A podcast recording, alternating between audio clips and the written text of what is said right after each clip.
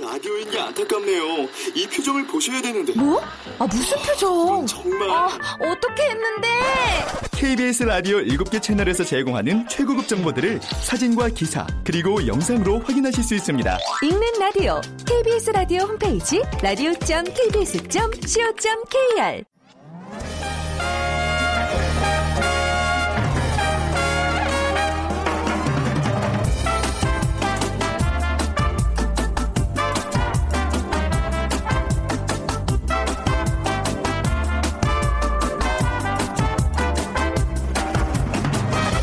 안녕하세요. 빅데이터로 보는 세상 아나운서 최원정입니다. 요즘 거리에 벚꽃도 만개하고 한낮에는요 20도를 넘나드는 포근한 날씨 깊어가는 봄을 느끼게 됩니다. 그리고 봄을 실감하게 되는 경우가 또 있죠. 오랜만에 소식을 전하는 지인들의 연락입니다.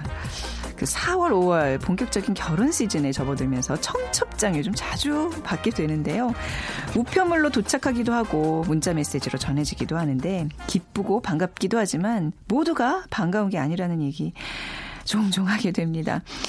그리고 요즘 결혼 얘기와 함께 들리는 또 새로운 단어들이 있어요. 뭐 미혼, 이혼 이런 얘기는 자주 들어봤지만 졸혼, 비혼이라는 단어 낯설지만 또 의미를 알게 되면 공감하는 분들도 많은 것 같습니다. 최근에는 비혼시까지 고려하는 아, 비혼족들이 있다고 하는데요. 자, 잠시 후 세상의 모든 빅데이터 시간에 비혼이라는 키워드로 빅데이터 분석해 보겠습니다. 그리고 오늘 아, 월드 트렌드 빅데이터로 세상을 본다 시간에는요. 일본은요, 최근에 그 생필품 가격이 상승하고 있다 그래요. 이유는 뭐 인력 부족 때문이라고 하는데요. 일본의 구인난 또 이 문제도 굉장히 좀 생소합니다. 이 주제로 얘기를 나눠보도록 하겠습니다. 먼저 빅퀴즈 문제 드리죠. 오늘은 예전 전통 혼례시계에서 등장하는 것 중에 하나를 맞춰주시면 됩니다. 천연기념물 제327호로 지정된 새로 금실이 좋은 부부의 상징입니다.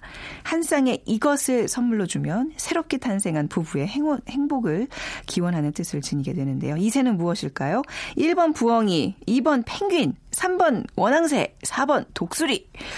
아, 독수리 한 마리 선물 받으면 왠지 그 기계 드높게 하루 평생을 살 것 같은 느낌 드네요. 자, 1번 부엉이, 2번 펭귄, 3번 원앙새, 4번 독수리 중에 고르셔서 어, 저희에게 휴대전화 문자메시지 지역번호 없이 샵 9730으로 보내주세요. 오늘 두 분께 커피와 도넛 모바일 쿠폰 드립니다. 짧은 글 50원, 긴 글은 100원의 정보 이용료가 부과됩니다.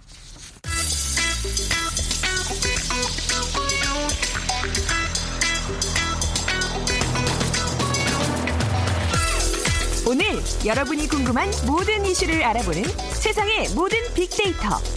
연세대 박희준 교수가 분석해드립니다.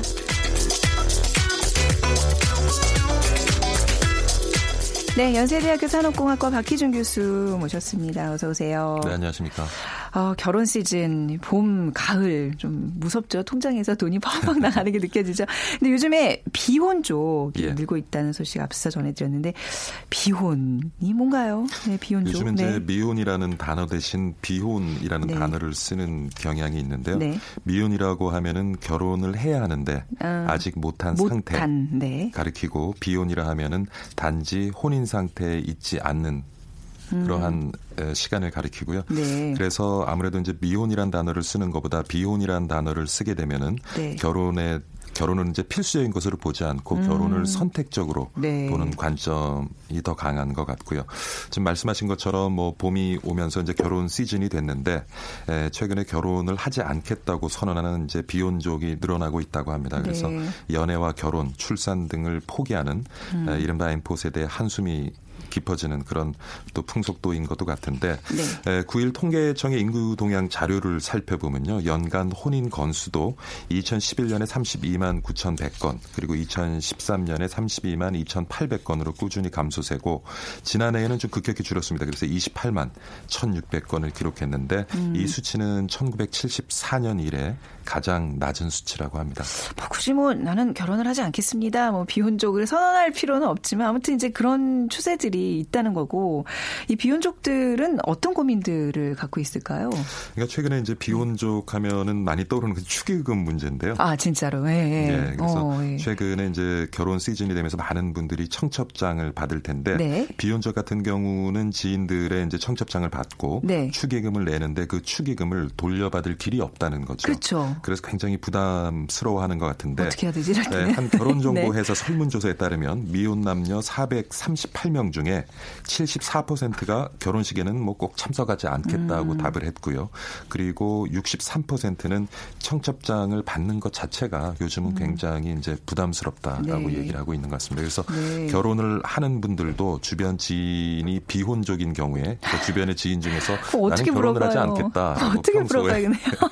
선언을 하는 분한테는 네. 사실 청첩장 보내는 것이 음. 굉장히 또좀 망설여지는 것 같고요. 네. 근데 사실 그 축의금이라는 것이 상부상조의 그쵸. 의미가 있잖아요. 네네. 네. 그러니까 지인들이 결혼을 할 때 축의금을 주고 그다음에 본인이 결혼할 때 또 축의금을 돌려받아서 결혼을 하는데 필요한 이제 자금을 또 마련하기도 하는데 음. 최근에 이렇게 주변에 이제 그 비혼족이 늘어나면서 네. 이런 축의금이 또 문제가 되고 있는 것 같고요. 본인뿐만이 아닙니다. 본인뿐만이 부모님이요. 아니라 예, 부모님들도 부모님이 뿌린 돈이 얼마인데 주변 남의 자녀들에게 네. 축의금을 많이 냈는데 정작 본인의 자녀들은 음. 이제 결혼을 하지 않겠다고 선언을 하면서 사실 뭐 주변에 그동안 수십 년간 아. 그낸 축의금이 정말 아까워서 속이 상하다 하는 분들도 최근에 많이 늘어나고 있는 것 같습니다. 굉장히 곤란한 상태가 되는 것 같아요. 뭔가 계속해서 이어준 어떤 이런 풍습들이 곧 이제 뭔가 바뀔 것 같다는 예. 어떤 전조 같은 게 느껴지긴 하는데 그거를 이제 비혼족들 비혼 시기라는 것도 생겨나고 있다면서요? 예, 그래서 결혼에 생각이 없는 네. 분들은 이제 비혼식을 이제 진지하게 고민을 한다고 하는데요. 어떻게 하는 거예요, 이거는? 그러니까 네네. 네. 결혼을 하지 않겠다고 선언을 하는 어떤 시기입니다. 예식인데. 어. 그래서 어 주변의 친구, 지인들을 초대해서 어 선물을 받고 그동안 에 낸 축의금들을 돌려받는. 아, 축의금을 돌려받기 위한 어떤 행사였던 거예요? 예, 어. 그래서 많은 분들이 사실 아, 주변에서 아, 네. 지인들이 결혼할 때 축의금을 내고 그들의 음. 인생을 축복해주고 축하해줬는데 네. 나는 뭐 결혼을 하지 않지만 혼자 행복하게 살겠다는 어. 선언을 하니 네. 주변으로부터 그에 대한 축의금도 받고 음. 혼자 사는 내 인생에 대한 축복을 좀 주변으로부터 받았으면 좋겠다라고 생각하는 분들이 최근에 늘어나고 있는 것 같아요. 근데 이게 그냥 계기 없이 그냥 나 결혼 결혼 안 할 거니까 너희들 그동안 내가 준 돈 내놔. 이건 좀 그렇고 예. 뭔가 나 이번에 창업을 하게 됐어. 뭐 예. 창업과 더불어서 나는 이제 앞으로 결혼을 안 할 거야. 그러면 친구들이 알아서 도움이 되라고 봉투를 가져오지 않을까요? 근데 이거 좀 아다르고 어다른 건데. 이스라엘에 사실은 그런 문화가 아, 있어요. 아, 예. 이스라엘에 사실 그런 문화가 있는데 그 이스라엘에서는 결혼을 할 때 축의금을 내는 대신에 네. 그 성인이 되었을 때 음. 그것을 어떤 사업 자금으로 주변 지인들이 음. 모아서 주는 그런 제도가 있기는 합니다. 네. 그러니까 결혼 그 제도를 보면은 결혼을 하거나 안 하건 상관이 그렇죠. 없이 성인이 되었을 때 음. 본 인이 쓸 수 있는 네. 그런 어떤 종잣돈을 주변으로 또 받는 제도 음. 그것도 또 우리가 한번 고려해 볼 만한 것 같아요. 그러니까 아주 친한 사람들한테서만 받는 거죠. 그럴 예, 경우에는 예. 축의금에 대한 SNS 사용자들의 반응도 한번 볼까요?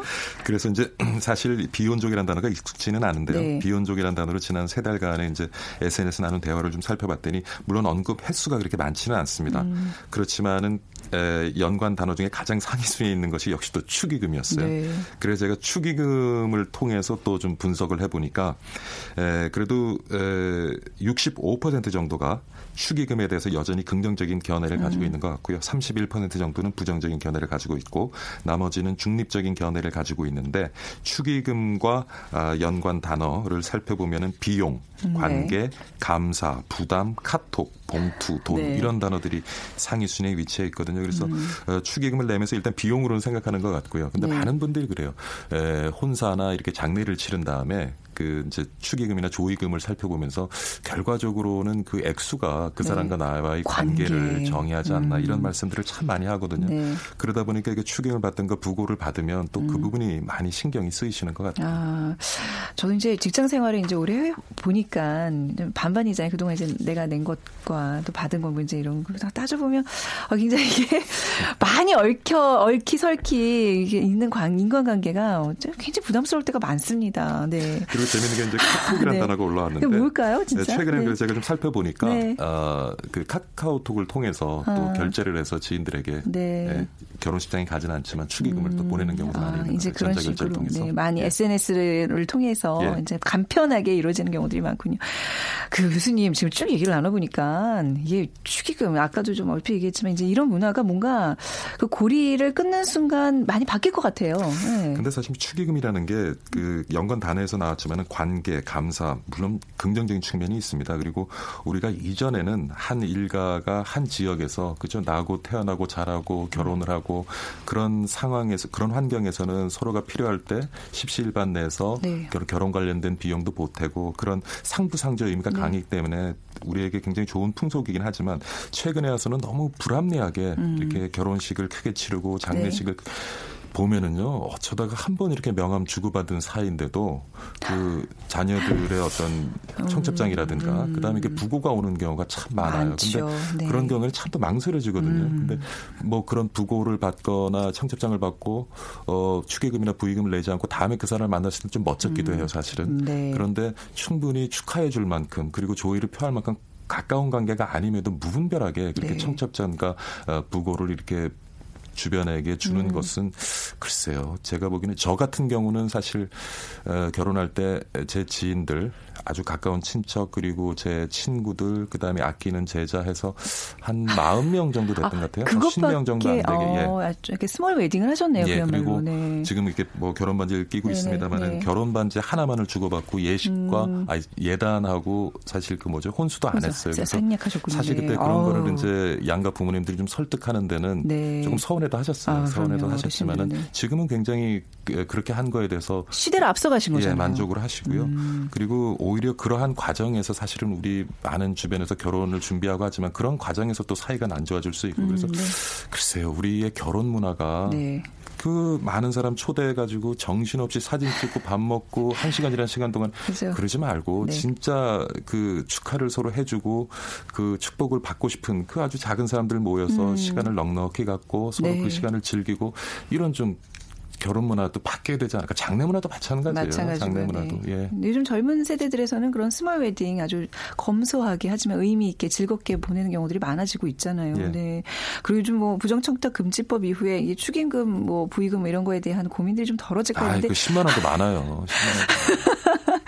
뭐 다 기준은 다르겠지만 네. 이거는 절대 그 참 누구가 정해줄 수 없는 정말 네. 애매한 부분인 것 같습니다. 자 다시 한번 우리가 또 결혼 또 우리 장례 문화 뭐 이런 것까지 좀 생각해보는 시간이 됐길 바라고요. 가시기 전에 예. 빅퀴즈 부탁드리겠습니다. 예. 예전 전통 혼례식에서는 한 쌍에 이것을 선물을 주면서 새롭게 탄생한 부부의 행복을 기원했습니다. 한국과 중국의 전통적인 문화권에서 이것은 다른 오리들과는 달리 평생을 함께 맺어져 해로할 것으로 믿어져 왔고 요. 금실이 좋은 부부의 상징, 천연기념물 제327호로 지정된 이 새는 무엇일까요? 1번 부엉이, 2번 펭귄, 3번 원앙새, 4번 독수리입니다. 네, 휴대전화 문자메시지 지역번호 없이 샵 9730으로 보내주세요. 빅데이터로 보는 세상으로 보내주시면 되는 겁니다. 짧은 글은 50원, 긴 글은 100원의 정보 이용료가 부과됩니다. 자, 지금까지 연세대학교 산업공학과 박희준 교수였습니다. 감사합니다, 교수님. 네, 감사합니다.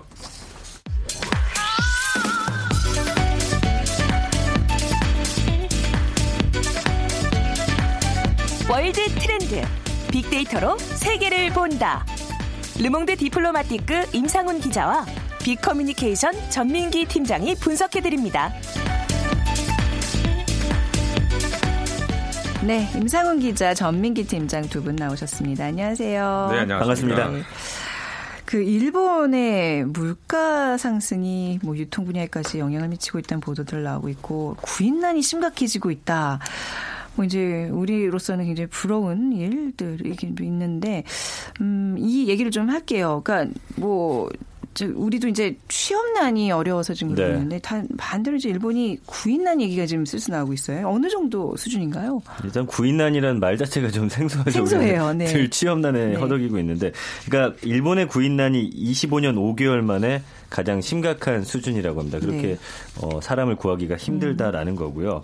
어, 지난해 30일에 일본 후생 노동성이 유효 구인 배율 1.43배. 그러니까 이게 무슨 음. 말이냐면요. 구직자 100명당 일자리가 143개가 있다라는 거예요. 네. 그래서 143개 그러니까 43개 그 회사는 사람을 구할 수 없다라는 이야기가 되겠죠. 그래서 어, 신규 구인 배율이 2.18배를 기록해서 음. 25년 10개월 만에 지금 최고치. 그러니까 사람이 음. 그만큼 부족하다라는 이야기고요. 지난해 전체 평균 이 구인 배율이 한 7년 연속 상승한 1.36 그러니까 103 130 어, 6개 일자리였는데 계속 계속 늘어가고 있거든요. 그러니까 이게 1991년 이후 최고치라고 합니다. 그 정도로 네. 지금 젊은 인재뿐만 아니라 어, 그 일을 하다가 회사를 옮기는 사람들의 비율 또한 굉장히 낮다고 합니다. 지금. 네, 그러니까 뭐 일, 유효 구인 네. 배율 네. 1이 넘는다는 얘기는 내가 골라갈 수 있다는 얘기잖아요. 골라갈 수 있어요. 음. 자, 좀 구체적인 좀 예를 또 들어볼까요? 임 기자님? 네. 그러니까 네. 아까 그 유효 구인 음. 배율 이 말씀 네. 하셨잖아요. 이게 이제 이 일대 그 1.43 아니겠습니까? 네. 그게 그러니까 좀 추상적이잖아요. 음. 일본 같은 경우에 그러니까 그 올해가 그렇다는 얘기인데 2009년 같은 경우 어땠냐면은 유효 구인 배율이 0.4였어요. 그러니까 음. 올해가 아까 1.43이었잖아요. 네. 2009년이 0.4. 그러니까 무슨 얘기냐면은 그 100명이 있으면은 40명이 네, 그 취업을 할수 할수 있었다. 네네. 네. 그러니까 나머지는 못했다는 음, 얘기죠. 그러니까 네. 그 사이에 지금 몇 년입니까? 한 25년 사이에 엄청난 변화가 있었다는 거죠. 네. 그러니까 특히 이제 어떤 분야가 이제 그렇게 될 수가 있냐면은 그 아무래도 그 젊은이들이 줄어들고 있잖아요. 네. 어 그러니까는 그 젊은이들이 일을 할 수 있는 그런 분야, 특히 그런 분야들이 어, 구인난이 더 심각하다는 거죠. 음. 예를 들어서 이제 운반을 해야 된다든가 그런 네. 거. 아. 그 일본에 예를 들어서 그 대형 제지업체 어, 사 이제 쿠레시아라든가 이제 다이오제지라든가 이런 회사들 어, 오지네피아 어, 이 회사들이 이제 발표를 했는데 뭐라고 했냐면은 5월 20일 5월 21일 추하 어, 출하분부터 해가지고 가격을 10% 올리기 있다 이렇게 발표를 했어요. 음. 왜냐하면은 이게 이제 아무래도 아까 말씀드린 것처럼 체, 그 운반하는 데 있어서 체력 부담이 되잖아요. 네.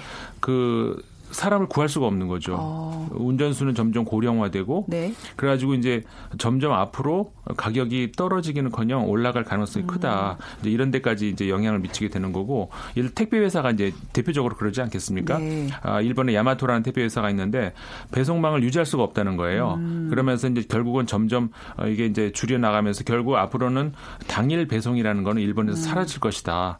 이렇게 되면 이게 만약에 우리나라로 이제 그 이게 전에 이런 현상이 전해지게 된다면은 우리나라도 당일 택배 배송은 어렵다 이렇게 되는 거죠. 그러니까 저는 구인난과 이 물가 상승 어떤 관계가 있더니 이제 젊은 노동력을 필요로 하는 그런 곳에 인건비가 올라가면서 어쩔 수 없이 이제 물가가 올라가는 그런 현상들인데 어, 그렇군요. 그 특히 이제 뭐 중소기업들의 인력 구하기가 아주 어렵다면서요. 네, 일단 일본 기업의 63.2%가 지금 종업원 부족 문제를 겪고 있는데 네. 중소기업이 74.7% 대기업이 56.6%니까 중소기업은 한 20% 정도 더 어렵다라고 볼 수 있는 겁니다. 음. 뭐 당연한 수순이겠죠. 그리고 이제 외국인 채용을 그러다 보니까 좀 많이들 고려하고 있고요. 어, 그래서 우리나라 이 젊은이들이 일본으로 지금 많이 건너가는 어, 상황이고요. 네. 그래서 중소기업 구인난은 대기업들이 이제 지원 기준을 낮추다 보니까 어, 채용 인력들이 당연히 대기업으로 몰려가고 그러다 보니까 중소기업은 사람들이 부족하고 뭐 이렇게 해서 악순환인데요. 아마 이것들을 타개하기 위해서 일본 정부는 일단은 외국인 노동자를 좀 많이 음. 들이는 방법을 지금 쓰고 있고요. 네. 그다음에 뭐 일하는 시간을 좀 줄인다든지 네. 뭐 여러 가지 지금 방안들을 내놓고 있는 상황입니다. 근데 이게 어느 사회나 마찬가지로 그러니까 대부분의 사람들이 일하기 원하는 곳과 또 이제 사람으로 채워지지 않는 약간 어떤 3D 업종 같은 이런 게 좀 있는 있기 마련이잖아요. 근데 지금 일본 같은 경우는 대체적으로 거의 뭐 완전 고용 상태에 가까울 정도로 일자리가 넘쳐나고 있다는 얘기인가요? 그렇게 그렇죠. 볼 수 있는 건가요? 그러니까 네. 일단은 여러 가지 이유가 있는데 왜 구인난이 이렇게 심각한가 여러 가지 그리고 뭐 좋은 의미도 될 수도 있고 네. 나쁜 의미도 될 수도 있고 네. 아까 제가 들려드린 사례는 나쁜 의미 아니겠습니까? 네. 좋은 의미라고 말씀하시 말하자면 지금 방금 말씀하신 음. 사실상 거의 100% 고용이 보장되는 어떤 그렇게 되는 거죠. 어, 그게 왜 이렇게 될 수 있었을까? 뭐, 일단 일본 인구가 이제 급속하게 감소하고 있는 있다. 그런 음. 추세가 아, 결국은 큰 영향을 미치게 된 거고요. 네. 그 인구가 주, 준다는 것은 결국은 노년보다는 청년 인구가 준다는 얘기가 되잖아요. 그러니까 특히 청년 그 노동을 필요로 하는 그런 음. 쪽에서 구인난이 더 심각하게 되는 것이고. 네. 다시 말하면은 그 젊은 대학생 그러니까 대학, 을 앞, 저, 졸업을 앞두고 있는 대학생들 같은 경우에 어, 특히 취업을 어, 과거에는 어려웠던 이런 것들 이제는 그 오히려 이제 직장인 직장에서 그 인력을 구하려고 음. 막 발버둥치는 어떤 그런 상황까지 온 거죠. 네. 근데 그런 것도 있고 또 사실 일본 기업들이 아무리 뭐 어려운 잃어버린 20년이다 해도 왜 좀 속된 표현으로 부자는 망해도 3대 간다는 표현 있지 않습니까? 네. 뭐 아직까지 일본 기업 여자, 하다 아직 건재하다 어. 이런 의미가 될 수도 있고요. 아니, 경제가 좀 살아났다고 이걸 좀 해석해야 되는 건가요? 그렇죠. 네. 그 아베 정권 들어서 사실상 그런 게 부양책도 있었고 많이 있지 않습니까? 네. 그리고 공공 분야에서 굉장히 많이 투자를 하고 있고 그리고 2020년에 동계 아저저 저 도쿄 올림픽이 네. 있잖아요. 어 그런 그걸 계기로 해 가지고 굉장히 그 일자리들을 많이 좀 늘리고 또 있어요. 음. 어, 그러면서 어 그러니까 긍정적인 면인 거죠. 이거는 일자리를 네. 실제로 많이 늘리고 인구가 주는 것도 있지만 실제로 일을 많이 늘리고 있고 음 그렇게 해 가지고 그리고 이제 여러 가지로 아까 이제 불리한 상황 상황 그러니까 인력난이 심각해지고 이렇게 되면서 여러 가지 아이디어를 내고 있는데 예를 들어서 재택근무를 점점 아, 앞으로 이제 늘린다 음. 그래요. 실제로 지금도 이제 그런 많은 아이디어를 내고 있고 굳이 꼭 사무실로 나가서 일을 해야 되는 게 아니라면은 네. 어, 집에서도 어, 일을 할 수 있게 그런 그 시스템을 점점 활성화시키고 있다고 그러거든요.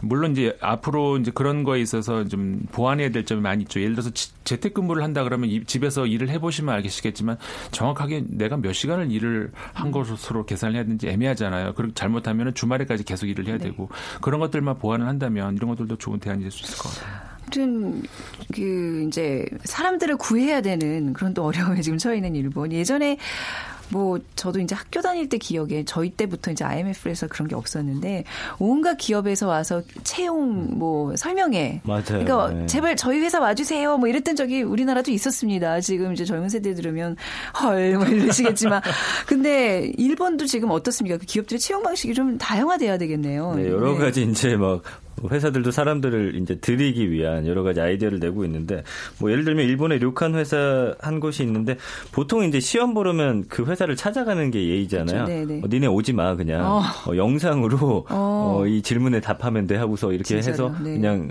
녹화해서 보내면 음. 되는 그런 회사도 있고요. 그다음에 어떤 회사들은 이제 학점 기준 뭐 이런 거 아예 없애버리는 회사도 네. 있대요. 그래서 음. 그냥 어 너희 젊고 나이 젊고 뭐 팩이 있고 열심히 일할 수 있는 의지만 있으면 와서 어, 일해라. 젊다는 게 한 미천이 되는 지금 사회군요. 예. 이거는. 근데 참 웃긴 건 그 한국인들 젊은이가 굉장히 인기가 있다고 해요. 왜냐면 왜 아니겠어요. 일본 네. 그 그동안 사실 경제가 어렵다 네네. 네. 보니까 젊은이들의 어떤 의욕 자체가 좀 많이 아, 꺾여 맞아요. 있대요. 음, 네. 그렇다 보니까 한국인들 오면은 뭐든지 막 적극적으로 네. 하고 열심히 하고 그래서 지금 한국인 젊은이들이 어. 상당히 선호하는 회사들이 늘었다라는 이야기 많이 들리고 있고요. 네. 그다음에 이제 그런 것들이 많이 없어졌습니다. 예를 들어서 음. 뭐 졸업 예정자라든지 뭐 졸업한 후 2년 음. 된 사람들만 채용. 근데 이제 회사들이 그 기한을 졸업한 이후 5년, 뭐 10년 늘리면서 아예 이제 학력에 대한 그런 기준도 상당히 낮추고 낮추. 있는 상황이고요. 음. 그래도 안 오니까 시급을 올려주겠다든지. 그러니까요. 뭐 돈까지 지금 올려주고 있는데도 음. 불구하고 일본 젊은이들이 많이 가지 않는다고 합니다. 예. 맞습니다. 그 우리가 항상 뭐 일본 얘기하면서 그 좀 젊은 세대들의 그 어떤 사기가 이제 저하돼 있는 뭐 그런 것도 봤는데 우리 젊은이들은 그 정말 두루두루 스펙트를 또 엄청 갖췄잖아요. 뭐 또 외국어들도 잘하고요. 네. 진짜 어떻게 보면 그런 쪽으로 좀 취재기에 좀 어려움을 겪고 있는 분들도 일본으로 좀 눈을 돌리는 것도 지금 약간 찬스, 기회가 아닌가 싶기도 하네요. 네. 그리고 아까 그 원인 중에 고령화라고 네. 하셨는데 또 다른 이유가 있어요. 네. 일본 네. 젊은이들의 어떤 세태인데 네. 일본이 그 최저임금을 비롯한 비정규직 시스템이 정규직 못지않게 잘 마련이 돼 있대요. 네. 그러다 보니까 굳이 난 네. 정규직 안 가겠다. 음, 그냥 비정규직으로 일하면서 어, 음. 혼자 결혼을 또 안 하는 비율이 상당히 높아지다 보니까 네네. 저도 사실 결혼 전에 벌었던 돈을 지금 그거 가지고 쓰라고 하면 쓰기 힘들거든요. 가족들이 음. 있다 보니까 그때 네. 당시에는 그 돈으로도 충분했잖아요. 네. 그러니까 이제는 내가 쓸 이상의 돈을 굳이 벌 필요도 없다라는 생각을 갖고 있고 음. 비정규직으로 일하더라도 시급이 워낙 높다 보니까 음. 충분하죠. 그래서 개인 시간 늘리고 음. 뭐 이런 것들을 통해서 굳이 난 정규직 회사 들어가지 않겠다라는 일본 젊은이들의 어떤 세태도 한몫을 했다라는 비혼의 장점인가요? 예, 그런 앞에, 분석도 나오고 앞에서 있습니다. 비혼을 얘기했는데 아, 저임 기자님 제가 뭐 지금 뭐 한 일본어로 눈을 좀 돌려보는 거 어떨까요? 이렇게 얘기는 했지만 그 좀 어떻게 보세요? 조, 좋은 기회라고 보시는지 그렇죠. 지금 전민기 팀장님 얘기하셨지만 아, 일본에서 그 한국 젊은이들을 많이 선호한다는 그런 이야기는 음. 많이 나오고 있거든요. 뭐 아까 말씀하셨죠. 어, 한국 젊은이들 같은 게 굉장히 뭐라고 할까요? 실제로 그 노무라 증권의 한 그 취업 담당 어, 하시는 분이 얘기를 하기에 어, 한 표현을 그대로 제가 인용을 하자면 한국인들에 대한 투쟁 의식이 있다. 투쟁 의식. 예. 굉장히 그 네. 일본 젊은이들에 비해서 진취적인 그런 게 있다는 음. 그런 아마 저 표현을 이렇게 하신 것 같은데 어 그런 것처럼 그 한국 젊은이들 같은 경우에 굉장히 이렇게 그활 활력 있는 어떤 그런 음. 모습을 보여주니까 또 좋아하는 것도 있는 것 같고 네. 그 다음에 사실 일본에서 일을 하려면 일본어를 해야 되잖아요. 네. 근데 일본어를 잘할 수 있는 사람이 제일 유리한 게 아무래도 한국인들 아니겠습니까? 그렇네요. 네. 어, 그래서 어, 한국인들이 아무래도 일, 다른 나라 사람들에 비해서 일본어를 더그 잘 자유자재로 하기 때문에 네. 그래서 한국인들을 더 선호하는 뭐 그런 것도 있는 것 같아요. 이게 그러니까 사실 어떻게 보면은 요즘에 우리 전 세계적인 차원을 얘기하면은 거꾸로 얘기하잖아요. 그러니까 자국의 그 인력 난 때문에 그러니까 그 일할 데가 없기 때문에 네. 외국인들 차단하는 음. 유럽도 그런 추세고 미국도 네. 그런 추세고 네. 일본은 정반대로 음. 가고 있는 거죠. 음. 이게 어떻게 보면 잘 활용을 하면 우리 네. 젊은이들도 또, 또, 일본으로도 한번 진출해보는 그런 기회가 될 것 같아요. 이런 기회를 좀 노려서 또 열심히 준비하는데 이게 좀 일시적인 현상이면 어떡하죠? 일시적인 현상일 수도 있지만 전망을 보면은 네. 당분간은 어, 좀 이어질 것 같은 그런 왜, 왜냐하면 아까 이제 우리가 몇 가지 이유를 들었습니다만 인구가 음. 갑자기 뭐막 그 늘어나지는 않잖아요. 네. 그러니까 어, 갑자기 어떤 그 상황이 바뀌는 그렇지는 되지는 않을 것 같고요. 네. 이 어느 정도는 지속이 될 것 같아서 어떻게 보면 괜찮을 것 같아요. 이게 2050년 정도까지는 음. 그 계속 이, 런 추세가 이어질 것이다라는 그런 전망들도 나오고 있거든요. 네. 그래서 뭐 괜찮을 것 같아요. 음. 아니 비정규직 이게 뭐 어떤 최저임금 뭐 이런 것들이 굉장히 높다고 말씀하셨는데 좀 한번 가서 좀 체험하는 것 나쁘지 않다는 의견들이 있습니다. 근데 전민기 팀장님 그 일본의 최저임금 뭐 비정규직 시급이 뭐 얼마나 되길래 그렇게 좀 그런 평가를 하는 거죠? 만원 넘어섰고요. 우리나라 어. 두배 정도 주는 회사들도 네. 많이 있고요. 그렇군요. 그래서 네. 정부가 최저임금을 계속 끌어올린 데다가 음. 일손이 모자라니까 채용 경쟁이 심해지면서 네. 정규직뿐만 아니라 이제 파트타임 노동자들의 임금도 계속해서 올라가는 아주 기이한 현상이 벌어지고 있고요. 네. 아르바이트 파트타임 노동자 전국 평균 시급이 이제 만 835원을 돌파했고요. 이 구인업체 인텔리전스가 조사한 지난달 전국 평균 시급을 봤더니 1,003엔 정도. 그래서 1년 전보다 2.6% 올랐고 2002년 조사 시작한 이후에 이 전국 평균입니다. 그래서 뭐 도쿄라든지 대도시는 이거보다 훨씬 더 많이 음. 준다라는 음. 이야기거든요. 네. 천엔대로 올라간 거는 이번이 처음이라고요. 그래서 이삿짐 센터 같은 경우는 뭐 한 1,300엔까지 콜센터도 1,200엔까지 올라가고 있고요. 네. 뭐 이런 직종에서는 1년 새 시급이 지금 한 5.6%까지도 오르고 있는 상황이거든요. 음. 그리고 일본식 술집 뭐 이자카야 점원도 뭐 1,800원 정도 받고 네. 있다고 하니까 어쨌든 이 2002년 이후로 가장 큰 폭으로 올라가고 있고 이런 추세는 또 계속 이어질 것으로 보이기 때문에 네. 뭐 구인난은 계속될 것 같습니다. 구인난 굉장히 우리로서는 부러운데 이게 꼭 긍정적인 측면만 있는 게 아니라면서요. 네, 그러니까 네. 이게 구인난 현상을 자세히 들여다보면은 네. 이게 주로 중소기업이라든가 그러니까 작은 회사에 들어서 많이 나오거든요. 음. 소위 말해서 이제 3D 업종 좀 어렵다는 그런 데에서 주로 심각하게 발생하고 대기업에서는 여전히 반대로 구직난이 심각한 상황입니다. 네. 그래서 표변적으로 생각하듯이 뭐 원하는 직장을 골라서 간다 꼭 음, 그것만은 음, 아니고요. 예, 네. 여전히 대기업은 그 반대 현상이 나오고 있습니다. 네. 만약에 우리도 뭐 우리에게 우리 경제를 좀 전망한다면 좀 일본과 같은 이런 구인난이 조만간 우리도 좀 현실화되는 날이 오지 않을까라는 희망적인 마음을 네. 품어보면서 오늘 이 시간 마무리하겠습니다. 르몽드 디플로마틱의 임상훈 기자, 빅커뮤니케이션의 전민기 팀장 두 분과 함께했습니다. 감사합니다. 고맙습니다. 고맙습니다. 오늘 빅퀴즈 정답은요 원앙새입니다. 5479님 신혼여행 때 나무를 깎아 만든 원앙새를 사서 머리맡에 두고 살면 평생 다툼 없이 알콩달콩 한다는 얘기가 있었는데 지금도 간직하고 계시다고요.